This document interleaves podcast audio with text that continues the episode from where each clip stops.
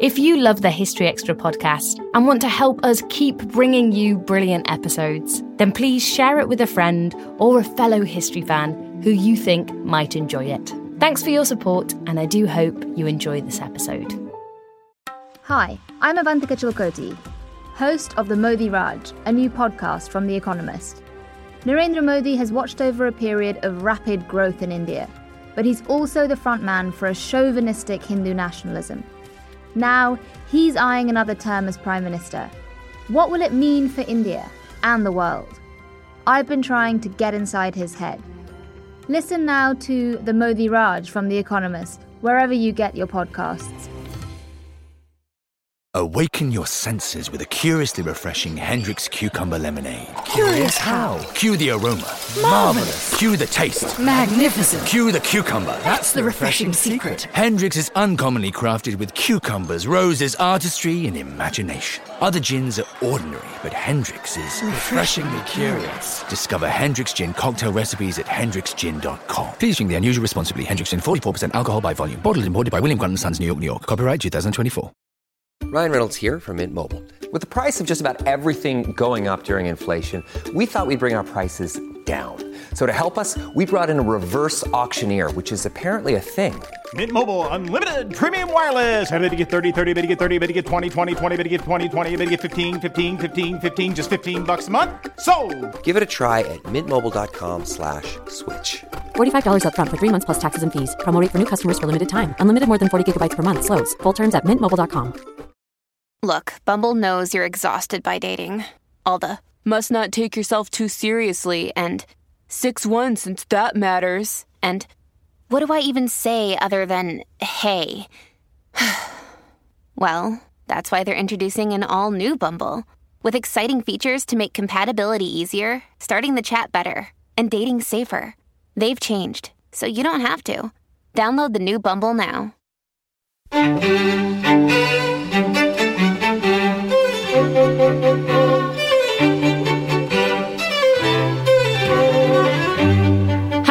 Welcome to the History Extra podcast from BBC History Magazine, Britain's best selling history magazine.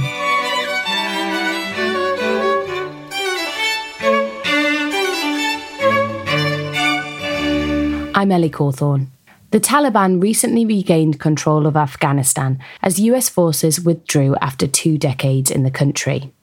Following on from this seismic moment, back in September, we asked a panel of experts how history can help make sense of more recent events in Afghanistan. Our panelists for this discussion, in the order that you'll hear them speak, are Bijan Omrani of the University of Exeter, writer and historian William Dalrymple, Elizabeth Leake, who's Associate Professor at the University of Leeds, and the SOAS historian Rabia Latif Khan. They were speaking to BBC History Magazine Deputy Editor Matt Elton. How much do you think that we need to understand the longer history of Afghanistan in order to make sense of what's going on at the moment? I, I, I think it's vital. I mean, we've uh, we, we think about the the length of its history, and also a, a question very much in people's minds: uh, its history as a function of its location, its geography, and I mean, to a certain extent, its ethnic makeup. And uh, these things are all very, very important because I think they still play a very crucial role in the forces that are acting on Afghanistan uh, as they did in the past and as they do um, to this present day. Um, the idea that you have um, neighboring regions who, I think, throughout history have tried to um, treat Afghanistan as a as a frontier territory, and the fact that the geography of the the region doesn't really offer them an easy territory to or an, an easy line to be a frontier is a real motor for uh, the way that history has developed in the region and the way that conflicts have developed um, from that problem over the question of frontiers between centers of power. I mean, in, in the past, between Persia or Iran, between the Central Asian states, and between India, and latterly between India and Pakistan, uh, that conflict, which actually I think spills over into into Afghanistan in a very compl- complicated way. Yes, I'd, I'd agree with all that. And, uh, and I think it's true of anywhere in the world that you can't understand the present unless you understand the past. You don't know where you are unless you know where you've come from. Uh, but the history of uh, foreign interventions in Afghanistan, which is obviously the uh, the hook for this discussion and and, the, the background against which we're talking um, is one that is haunts uh, both the, the, former invaders who uh, who came to uh, a variety of uh, unsatisfactory ends in Afghanistan, whether outright defeat or bankruptcy or uh, humiliation and withdrawal, uh, or um, the Afghans themselves who who have a a very rich historiography of uh, remembering these foreign interventions, and they look on, uh, for example, the defeat of the British in uh, in 1842, uh, or the defeat of the East India Company in 1842, rather, uh, as we rather look on Trafalgar or the Battle of Britain. It's it's a foundational narrative of the state. Uh, and, uh, you know, the diplomatic area in Kabul today is named Wazir Akbar Khan after the man who massacred the Brits at Gandamak and, and, and the Holly Hedge of Jagdalak uh, in January 1842. And, and, so, you know, what the Spitfire and what uh, our brave boys of the RAF and uh, uh, all those sort of, you know, bag of, of nationalistic ideas mean to a patriotic Brit. the retreat from Kabul is to uh, to an Afghan, and uh, it's it's totally present. And and when the Taliban started making communications soon after Karzai was uh, put into power, um, they said, "Do you want to be remembered as a son of Dost Mohammed? In other words, the, the people who who led the resistance against the British and uh, and eventually regained the government of, of Kabul, uh, or do you want to be remembered as the son of Shah Shuja, who was the puppet?" Uh, now, the point of that was that President Karzai was a direct descendant of Shah Shuja, like him, head of the Popalzai tribe. And so there's a whole variety of historical ghosts uh, and ethnic fault lines, uh, which are completely visible and present for every Afghan who talks about this, uh, and which is largely invisible to uh, to outsiders. Uh, and, and, unless we understand those fault lines, both ethnic and historical, uh, we are apt to fall into the sort of chasm that we have in the last month. So, just to kind of throw in my two cents as well, I mean, I think without question, it's really important to think about and to trace Afghanistan's history to understand the current moment. Um, but I think we also need to be very careful and nuanced as well in terms of engaging with Afghan history. Um, I think one of the problems that I think has become particularly apparent and perhaps in Western media coverage of Afghanistan um, recently and certainly throughout the 21st century is a kind of a central focus um, on a series of sort of key tropes um, that people, I think, often widely assume sort of define Afghanistan's past.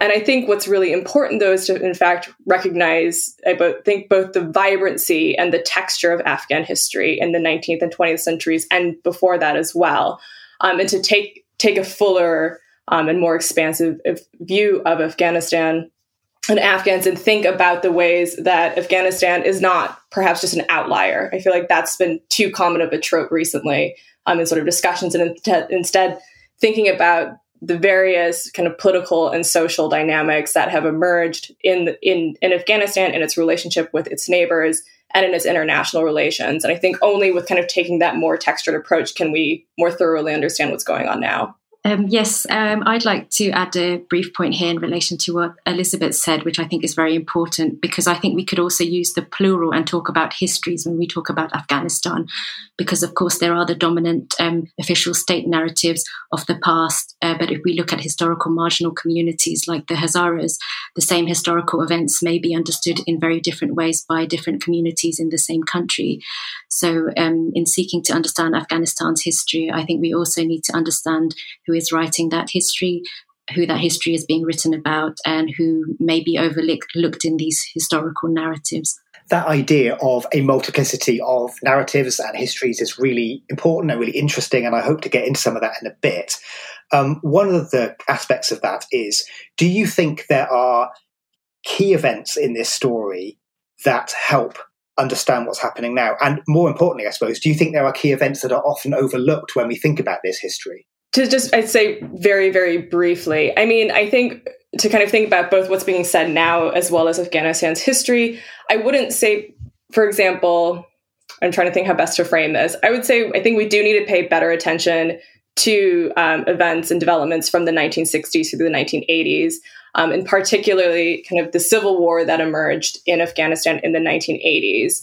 Um, and I really frame that as a civil war, not just as the Soviet invasion, because there were so many other dynamics at play during that conflict. Um, something that's really stood out to me um, in recent times is the number of comparisons that were made or have been made between the American withdrawal from Vietnam um, and the American withdrawal now from Afghanistan. But I think actually a better comparison or a better kind of more nuanced and important lineage is thinking about the events of the 1980s and the ways that those shape dynamics in the 1990s and up into the 21st century. So I do think we do need to pay more attention to Afghanistan's 20th century history, um, which I feel like beyond, I suppose, a kind of key coterie of scholars who are really doing fantastic and important work on Afghan history. I feel like that that period of time, the mid 20th century onwards, has not been explored or acknowledged adequately. I agree I mean a, a, lot of that hasn't uh, really been taken fully into um, account. But I, I might broaden um, the idea of what needs to be looked at, and uh, in terms of the attempts of Afghanistan to develop um, a coherent um, centralized state, or at least a state that, that functions. And I think you see several incarnations of uh, Afghan uh, government. I mean, certainly since the uh, foundation of, I mean, the first Afghan empire in 1747, where you've got a matrix of problems um, which get in the way of, um, I think, an orderly development of the Afghan state. So certainly earlier on, um, you have this problem that uh, a big constituent of the first um, Afghan empire, the, the uh, especially the Durrani tribe. So uh, the first Afghan empire is, is formed as a, um, the, the, parts of the surrounding empires which are, are, are, taken over by the Pashtun people under Ahmad Shah Durrani. And many of his immediate followers, his sort of big constituency, they seek many privileges for themselves. They don't want to pay taxes. Um, it's very difficult to generate um, a line of succession for the monarchy. Um, the state is very dependent on taking taxes from outlying provinces like Kashmir. And that just leads to instability. They can't build up a state whereby you legislate and you get all parts of people benefiting from the state paying into the state. And you, you get that problem recurring again and again. Afghanistan can't um, pay its own way.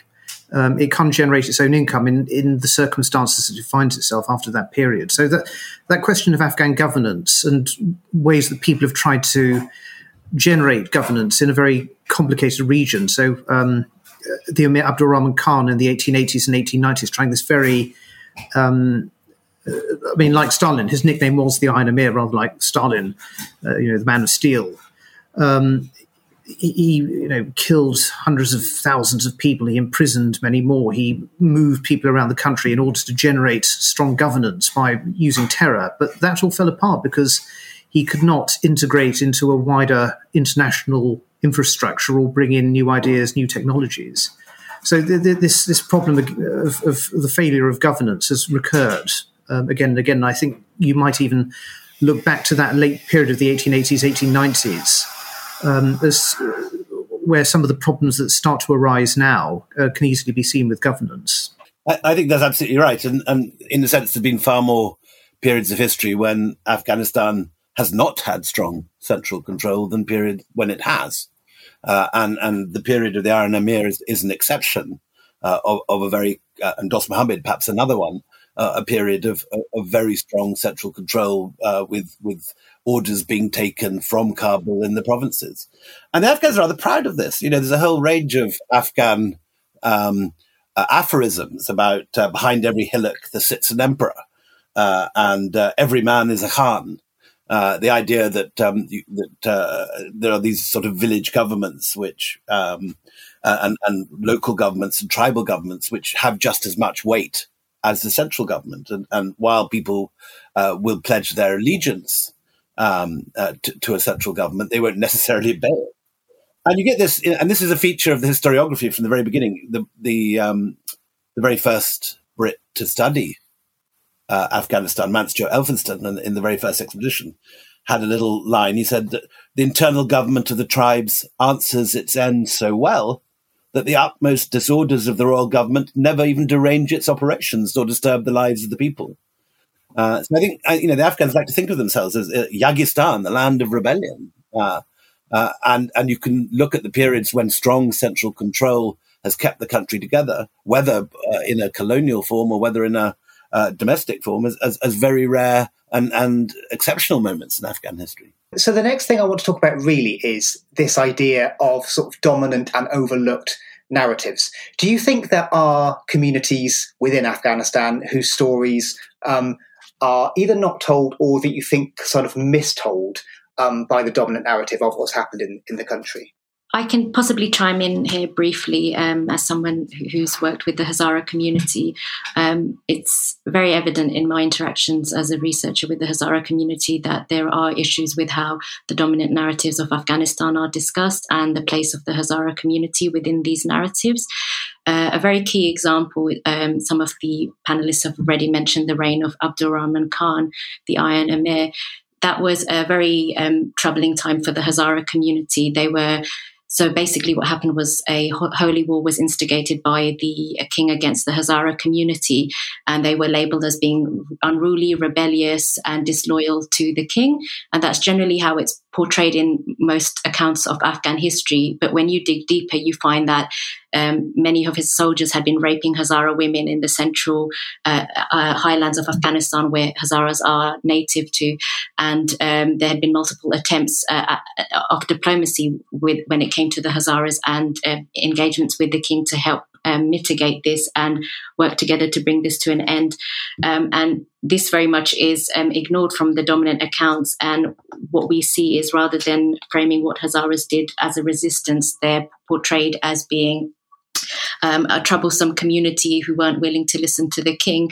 And that has implications in the present also, because you see a lot with um, members of the Hazara community I've engaged with, and you see it a lot on social media that whenever Hazaras talk about their historic and current grievances, they're labeled as agents of Iran and they're labeled um, as people who are not sincere to the state. Um, and they're also told that, you know, they don't belong to Afghanistan and they should leave and go elsewhere. So I think the framing of past events um, obviously is can be very problematic depending on who you speak to, and it also has uh, implications for uh, community dynamics in the present, which is very evident um, in with regards to the Hazara community.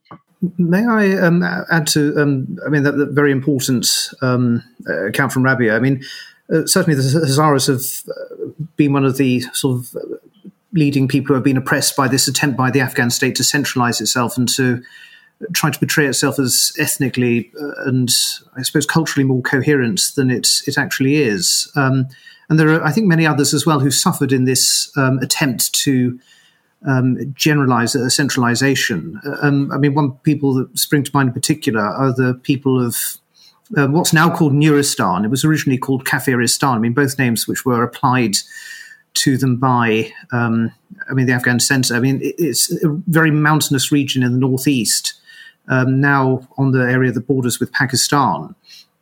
And it had never been um, conquered by external um, Muslim forces. So Tamerlane um, in the um, late 14th century had tried to get into this mountain region, and and he, I think he was sort of lowered down the mountain in a cupboard, and it just sort of all, all went wrong. He, he, he, couldn't get there, uh, and and the region hadn't been Islamized. There were uh, um, the culture which included um, animist um, worship, um, sacrifice, drinking of wine.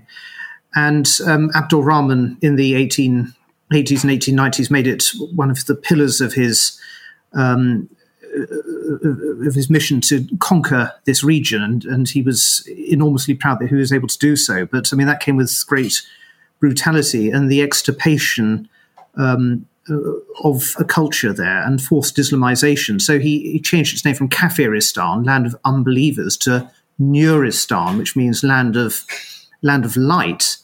And there was um, a complete loss of um, culture and the capacity of people there to give an account of themselves, an account of their uh, religion, an account of their their history.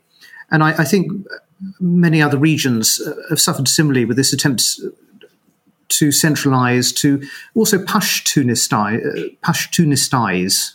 Uh. Um, so, I mean, the dominant tribal grouping in the south and the east, the, the Pashtuns, um, holding um, the levers of government, um, certainly in the late 19th and early 20th century, tried to extend their um, not only their control but their culture. Uh, this was done by partly by migration, but also by trying to stop using other languages and to make Pashtun the only language to be used. So, in that, um, lots of other narratives were denigrated, especially sort of Persianate narratives. Um, and that is a, a, tension which I think has always been present, certainly in the 20th century. I think the deeper you go into any event in Afghan history, the more you find it has a, a, a completely different complexion when you look at it on a regional basis. Um, the thing that I've studied, the first Afghan war, in the British accounts, you you have this impression of a united Afghan resistance. Um, these these uh, you know inverted commas fanatics that uh, uh, were attacking the uh, the British, and, and they're seen as an undifferentiated mass uh, from behind the walls of the cantonment. But if you look at the different Afghan accounts uh, of the uprising, you have completely different versions of what's going on, who's leading it, and what's happening, depending on, on, on who's writing it from which tribal group at which end of the country. So the um, the Aina Waqai uh, has very much the version of, of, of what's going, you know, from the the eyes of Herat, which is completely different from the Akbarnama, which is uh, uh, Wazir Akbar Khan's sort of panegyric, and which again is completely different from the Jangnama, which is the Kohistani version of events, where an obscure pir called Mir Masjidi, who barely appears in British accounts, uh, is leading the entire uprising, according to the Kohistanis.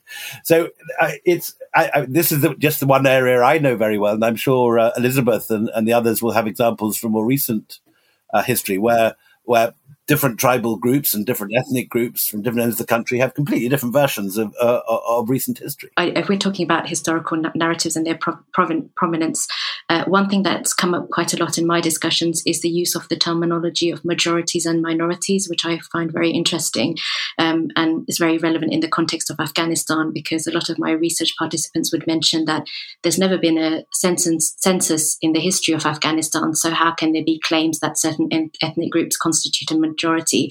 and certain ethnic groups constitute a, min- a minority. Sorry, and in the case of the Hazaras, the label of minority has been used a lot by non non Hazara Afghan communities. And I think it's very important to mention this because um, when we talk about um, narratives or agendas uh, with regards to the Hazara community, um, it, it, affects what it affects the power dynamics in the countries which remain unchallenged and um, those who are perceived as ethnic minorities in turn can have less representation in governmental um, institutions, for example. And as most of the literature on um, Afghanistan's ethnic communities labels Hazaras as making up 10% of the country's population, when they themselves will say they make up 20 to 25% of the country's population. And uh, the relevance of this point to the present time that we're in is, you know, eh, for the, for those who might be aware, the Taliban cabinet was recently announced, and of the 33 members, there wasn't a single Hazara, and that means there's no Hazara representation in the new government, and there's also no Shia representation in the government. So that's how these historical narratives can actually have a implication on on present on, on present circumstances of commun- different communities in Afghanistan. Still to come on the History Extra podcast. So it's not that empires have not succeeded in Afghanistan, it's that Western colonial empires in recent times have found it very difficult to rule Afghanistan.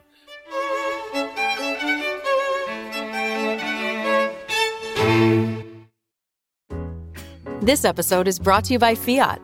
A remix just hits different. The 2024 Fiat 500e is no exception. Cruise city streets in style with an all electric ride that's fully equipped with an available premium JBL audio system. Explore the all new 2024 Fiat 500e at fiat.com. Fiat is a registered trademark of FCA Group Marketing SPA, used under license by FCA US LLC.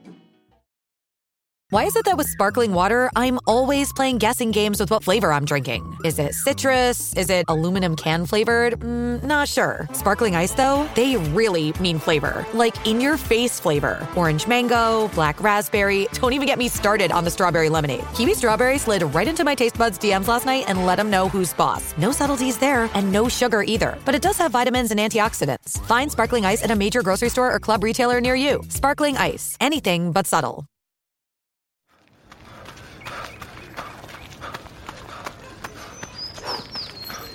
Going for your first ever run around the park. Literally running errands all over town. Running for the finish line and your personal best. If you run, you're a runner. Find the shoes and clothes to run your way at newbalance.com slash running. New Balance. Run your way. I want to talk a bit now about religion because one of the aspects of this story that gets talked a lot about is religious fundamentalism. Is it reductive to see this as being a key and sort of recurring part of this history? I would say, in the, sh- I mean, to put it very bluntly, I would say yes. I think focusing on the idea of religious fundamentalism, I think in a lot of ways is really problematic. And I think it's very, it's extremely reductive. And I think it provides a far too easy sort of analytical tool or trope to use to dismiss both not only religious but also social and political dynamics within Afghanistan across time and space. Um, I don't think that there's any question that certainly religion and Islam have played an important role in Afghan history, but it's not in any sort of singular form. I mean, we can certainly think about how different local leaders have used Islam to assert their own standing within local communities, but equally, I think if we think about events in the 20th century um, and the rise of the Islamist parties um, that became, I think, kind of in the Western media, in particular, kind of the kind of the forefront of the Mujahideen, the Afghan resistance in the 1980s. I think to describe even their sort of ideologies and aspirations as religious fundamentalism is problematic and misleading because it really ultimately ends up undermining or disregarding the fact that these various kind of religious political leaders had very fundamentally modern aspirations. Um, and I think we have to really recognize that point and then think about how different communities and different leaders and elites and intellectuals, yes, have engaged with Islam and wrestled with its social and political meanings, but have done so in numerous ways and sometimes competing ways, etc. Um, and I think Rabia's point as well too brings up the point that we have to recognize as well sectarian differences as well as sort of trans-sectarian alliances. So I think I think the, just focusing on the idea of religious fundamentalism um, is misleading and it's reductive, and I, I, I don't have a lot of time for it in a lot of respects. I'd entirely agree with Elizabeth, and I think the um, what is true of Afghanistan is true of, of much of the region. That uh, Western eyes see this as a problem of quotes Islamic fundamentalism when there's a whole ragbag of different things going on, um, which are often misinterpreted as religious fundamentalism in inverted commas.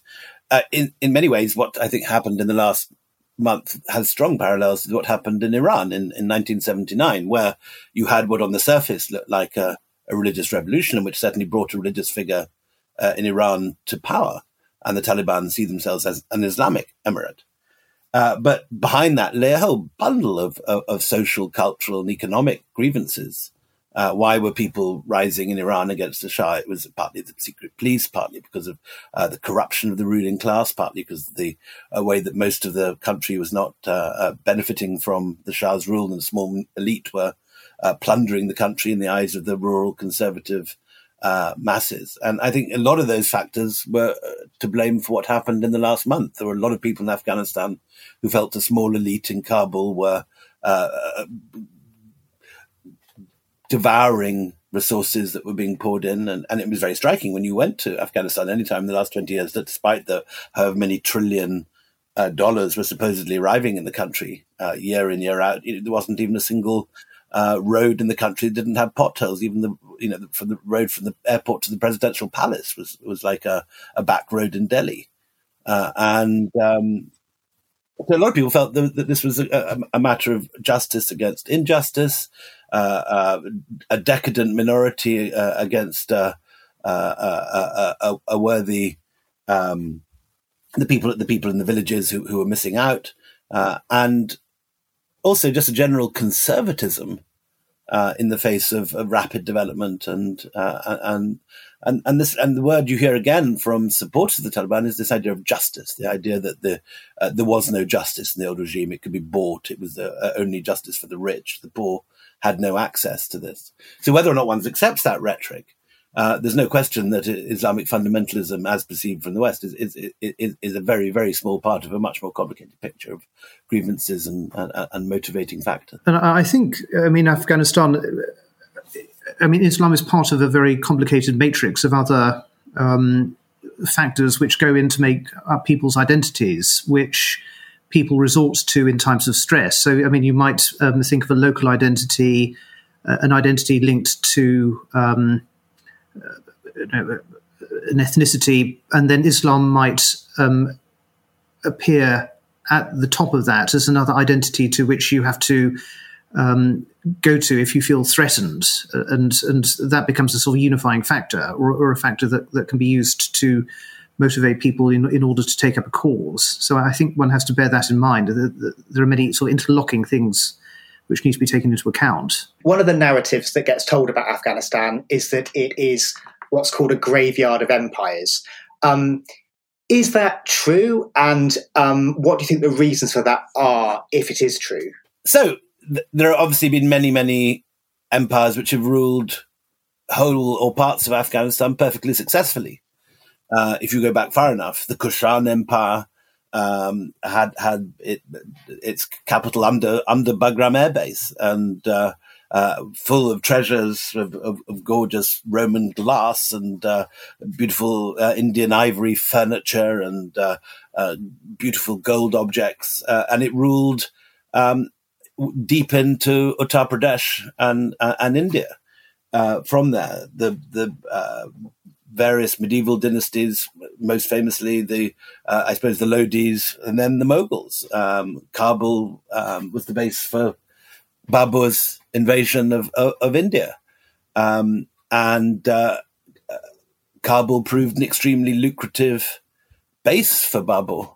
Uh, then again, you know, other Timurid empires of Shah Rukh in Herat and so on, um, presiding over a golden age of, of painting and architecture and colleges and education, Gohar Shad, Bihzad, all the great names of, uh, of Western Afghan history.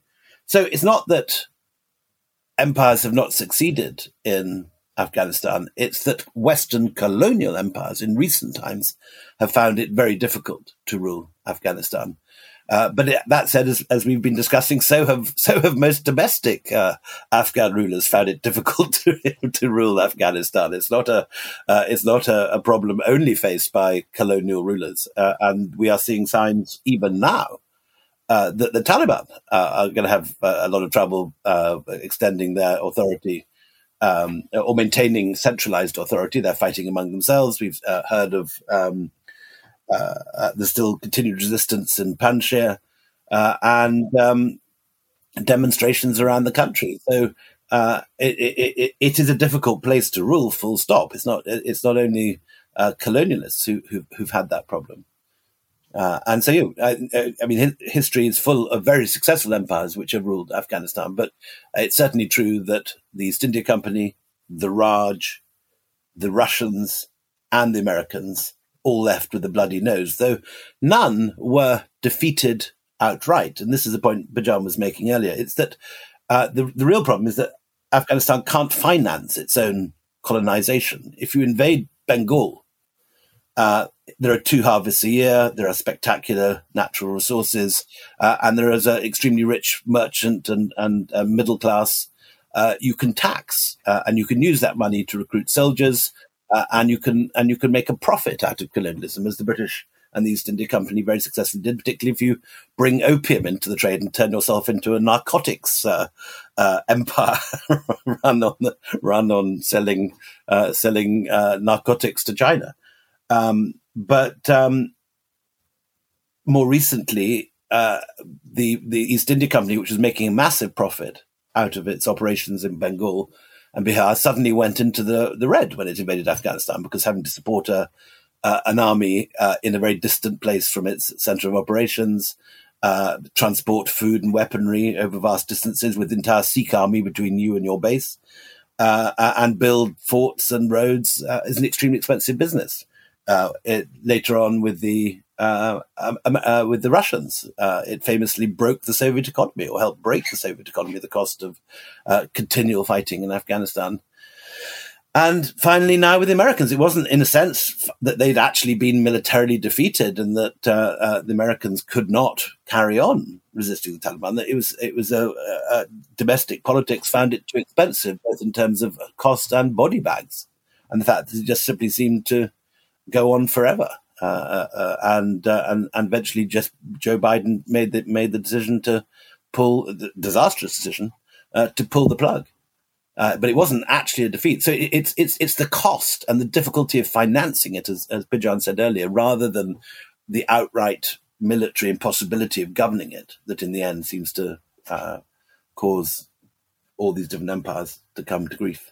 Do you think that um, we're obviously talking in Britain here? Do you think that we need to understand the British Empire's involvement in this story more fully, um, and perhaps? think about what it says about our own history as well as that of Afghanistan. My view, I mean, to add to what Willie said earlier about the um, uh, impact that the British Afghan wars have had on Afghanistan and the um, feelings uh, that Afghanistan feels towards uh, the outside.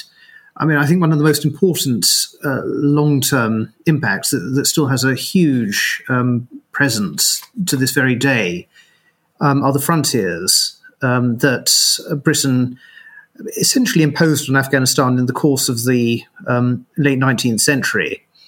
Um, I mean, Britain was responsible for the drawing of the northern frontier with um, the then Russian Empire um, along the Amu Darya River, which um, is best known in Britain as the Oxus, but also more famously the Durand Line, which forms the it's nearly sort of 1700 um, mile long frontier between um, Pakistan and Afghanistan.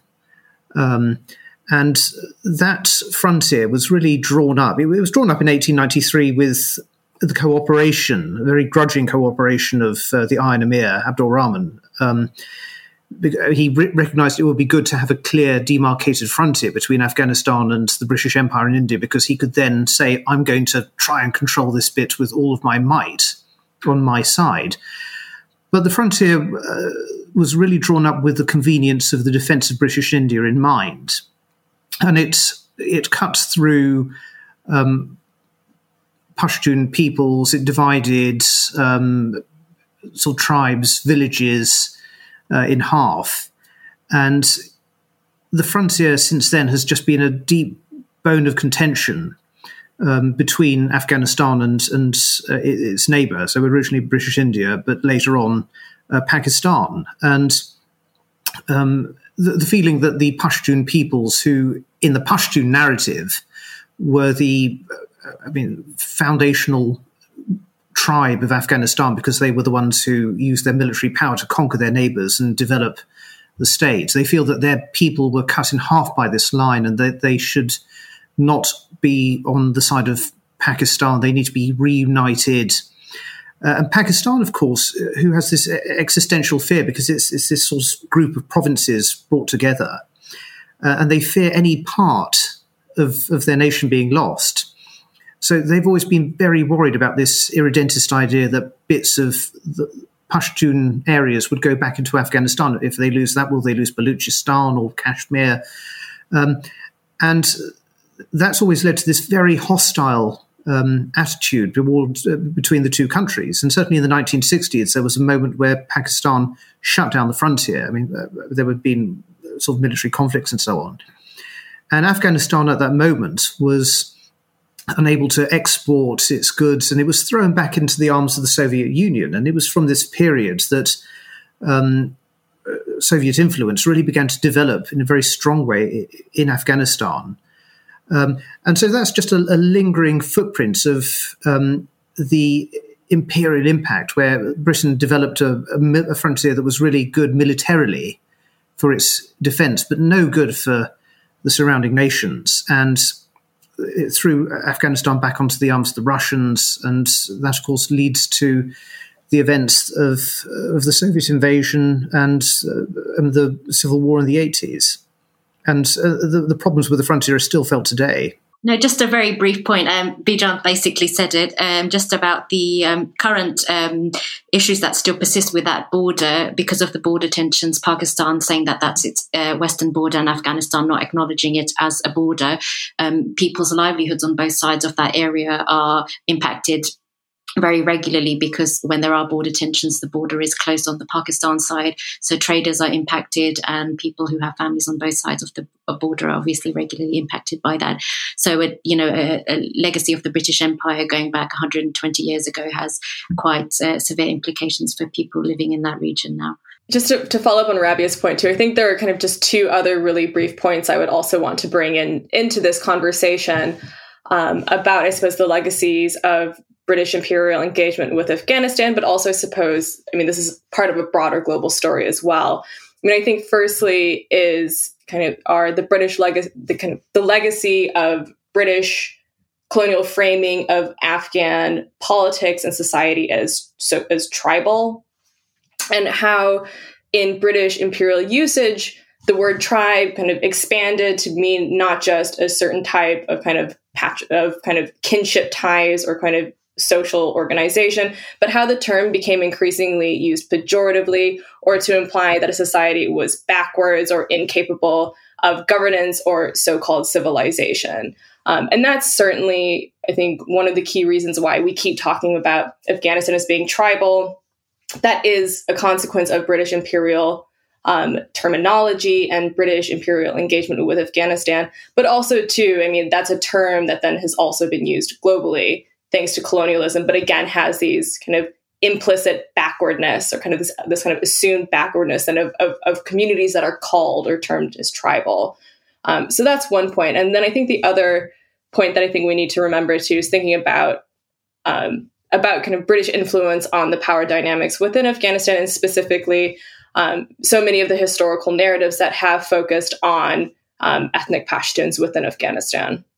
And I think these are points sort of that Rabia and Bijan have both touched on to some extent, but thinking about because British colonial officials placed so much emphasis on the ethnic Pashtuns that they encountered, I think that's one of the key reasons as well um, why I suppose maybe scholarship hasn't caught up, and I think, or popular conversations also perhaps have not caught up so much on recognizing Afghanistan's fundamental diversity um, as well as recognizing the multiple experiences and histories of those other communities, um, and kind of recognizing that Afghanistan, like any other state, is is you know multi ethnic, um, and it has this diverse kind of this diverse population.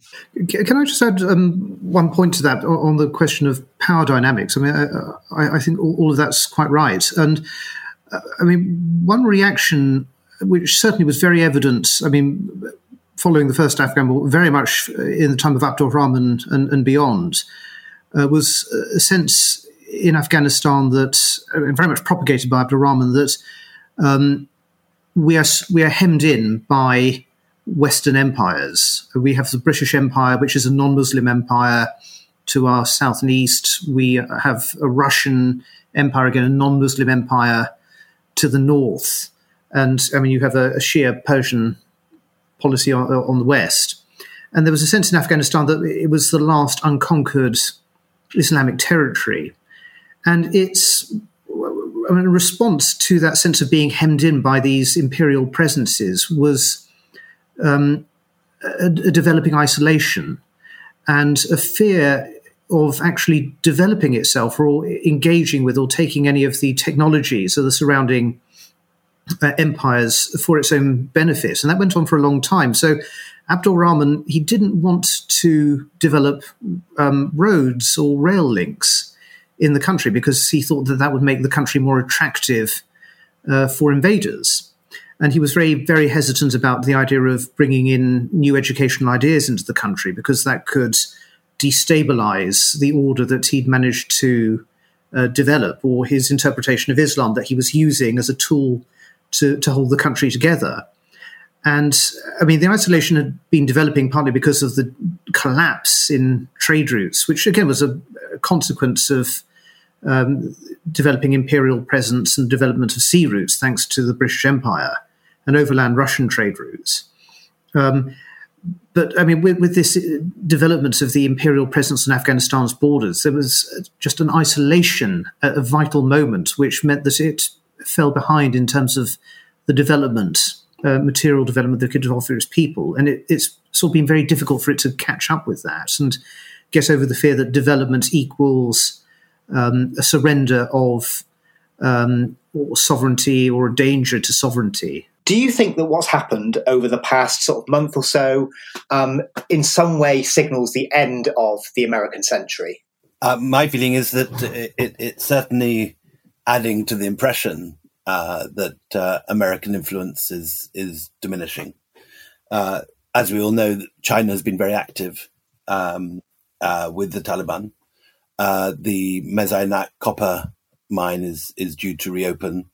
Uh, three times now, the Taliban have made um, televised announcements about how China is their best friend, and uh, uh, China has uh, offered in recent days to supply vaccine.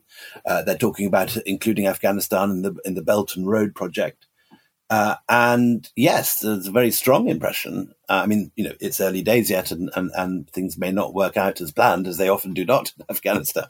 but there is a very strong feeling that uh, uh, American influence uh, and hegemony over uh, Afghanistan and maybe also Pakistan uh, is is diminishing fast, and that the Chinese are replacing them as as the principal allies of, of, of both countries, uh, and the they, they've chosen a very different model to the American uh, model of, of, of installing a, a, puppet and, and trying to uh, puppeteer a, a, a liberal democracy. Um, they're uh, offering loans. They're threatening, uh, so offering to build uh, infrastructure uh, and road networks, uh, and to become a major economic partner uh, in return for mineral extraction. and that may be a deal that the um, Afghans can live with. famously, some of the more successful invaders in history who who dealt with the Afghans did so by paying them. Uh, the uh, Nadir Shah uh, going off to raid Delhi in 1739 um, from uh, from Isfahan uh, paid the paid the Pashtun uh, tribes on the way out, and he paid them on the way back again, and and got his loot home. and um,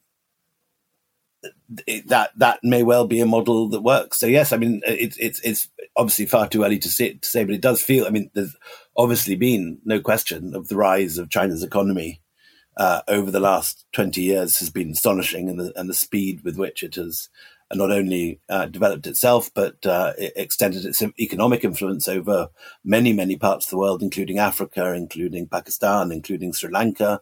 Uh, the growth of the uh, string of pearls through the Indian Ocean, the deep water ports, the uh, places where Chinese nuclear submarines can base themselves, uh, is the principal geopolitical change in the world in our lifetime. And uh, the impression is that the last few days has has speeded up that process, uh, as reflected by today's headlines that uh, Britain, America, and Australia have a new defensive pact aimed, obviously, against China. So yes, I, I, I, do feel that this is this is not a new thing. This is uh, this uh, this has been going on for two decades, but it, it, feels like an acceleration. Yeah. Finally, when people look at those headlines or when they think about the history of Afghanistan, what stories and what narratives and what new ways of thinking would you like them to bear in mind uh, in the future? I mean, I feel like there are so many I suppose, histories of Afghanistan that have yet to be told. Um, and I think, particularly if you think about kind of comparatively, um, we, you know, we've referenced South Asia and the British Empire in South Asia. I think, particularly if you compare histories of Afghanistan um, or Afghans to those of India or Pakistan, I mean, there are so many fewer histories. But I think, and I think there's that has a lot of consequences then for the sort of knowledge that keeps getting recycled around Afghanistan. But I think one of the points that I'm really keen to bring forward or to reemphasize is I think, firstly, that Afghanistan, particularly in the 20th century, has had a fundamentally global history. And I don't mean that in terms of being this so called graveyard of empires, but in terms of the ways that Afghan political elites and intellectuals have always thought globally and have acted worldwide. So Afghanistan was a member of the League of Nations, it was an early joiner of the United Nations, and it was an active member in other major international political organizations in the 20th century, like the non aligned movement. So I think in that respect, it's important to recognize that, especially in the 20th century, Afghanistan is not an outlier to the international system. You know, and it certainly sat alongside other Afro-Asian countries in terms of, you know, taking part in the fight against colonialism, in kind of pushing forward struggles for decolonization, and in taking part in sort of international discourses around human rights um, and the rights of states. So I think the fundamentally modern aspirations of many Afghan elites and intellectuals and communities is something that's really been overlooked both in the scholarship and in kind of broader dialogue. Um, and I think as a consequence, that serves to sort of re-emphasize instead these narratives of Afghanistan as somehow exceptional. Um, and so I think we need to question that exceptionalism and to further reintegrate Afghanistan's stories and past, um, not only to our modern thinking, but into histories of the international system in the 20th century, as well as into histories of South and Central Asia. Um, I'd just add a brief point about going back to our earlier conversation about religious fundamentalism and religion. Um, obviously, the Taliban are only one segment of society. They don't represent the whole of Afghan society and thinking. And when we talk about Islam and Muslims in Afghanistan, we need to be aware or to uh, understand that um, uh, Muslim Islam in um, Afghanistan is not a monolith. There are various Muslim communities. Sufism was practiced historically in Afghanistan. You have sizable Shia and Ismaili populations as well. So I think the need to uh, to to not see Islam and the Muslim communities um, in in Afghanistan in such um, black and white um, terms and understand that there's more nuance needed when we we look at religion in the context of Afghanistan and, and even the acknowledgement of, of the country's pre-Islamic history, which a lot of people aren't aware about, the Buddhist and Zoroastrian history of Afghanistan. Um, Afghanistan was a center of Buddhist learning and um, Unfortunately, now the non Muslim communities of Afghanistan are dwindling, but there were thriving Hindu, Sikh, and Jewish communities also. So that's, that's something to bear in mind, I think. Yes, I, I, mean, what I was going to say uh, follows on very nicely from what Rabia said, and it's just two little vignettes. Um, firstly, a reminder that Afghanistan, uh, until the 1980s, was a wine producing country uh, until the Mujahideen blew up uh, the, the, the, plants. Um, uh, Sir Thomas Holdich, the British geographer, describes Afghan wine as a muddy sort of Chablis, but the, the greatest person to appreciate it was um, Babur, the conqueror um, of India. And this vision of this great Muslim monarch sitting in uh, the gardens at Kabul, which he so loved, drinking wine and improvising poetry, it's an illustration of what Rabia says, is that um, the way that Islam was practiced and people's approaches towards Islam um, are not what people expect and are very varied throughout Afghan history. And just to add to that, who built the biggest Islamic college or foundation in the west of the country in Herat. It was a woman, um, a lady called Gohar Shad, in, the Timurid period, and it was under female patronage that uh, Islamic scholarship flourished. And it's, it's, it's those two points that Islam isn't a, lot of bearded men telling people to stop doing things. Uh, Islam in the country is uh, creative, mystical, spiritual, artistic, um, you know, full of dance, music, um, and philosophy. And I think that that's something that needs to be remembered as much by the Taliban in Afghanistan uh, as outside the country as well. Our panelists for today's discussion were William Dalrymple, Rabia Latif Khan, Elizabeth Leake, and Bijan Omrani. Thanks for listening. This podcast was produced by Ben Hewitt, Jack Bateman, and Brittany Colley. Join us again tomorrow when Christina Ezrahi will be sharing the story of one of the most famous ballerinas of the Soviet era.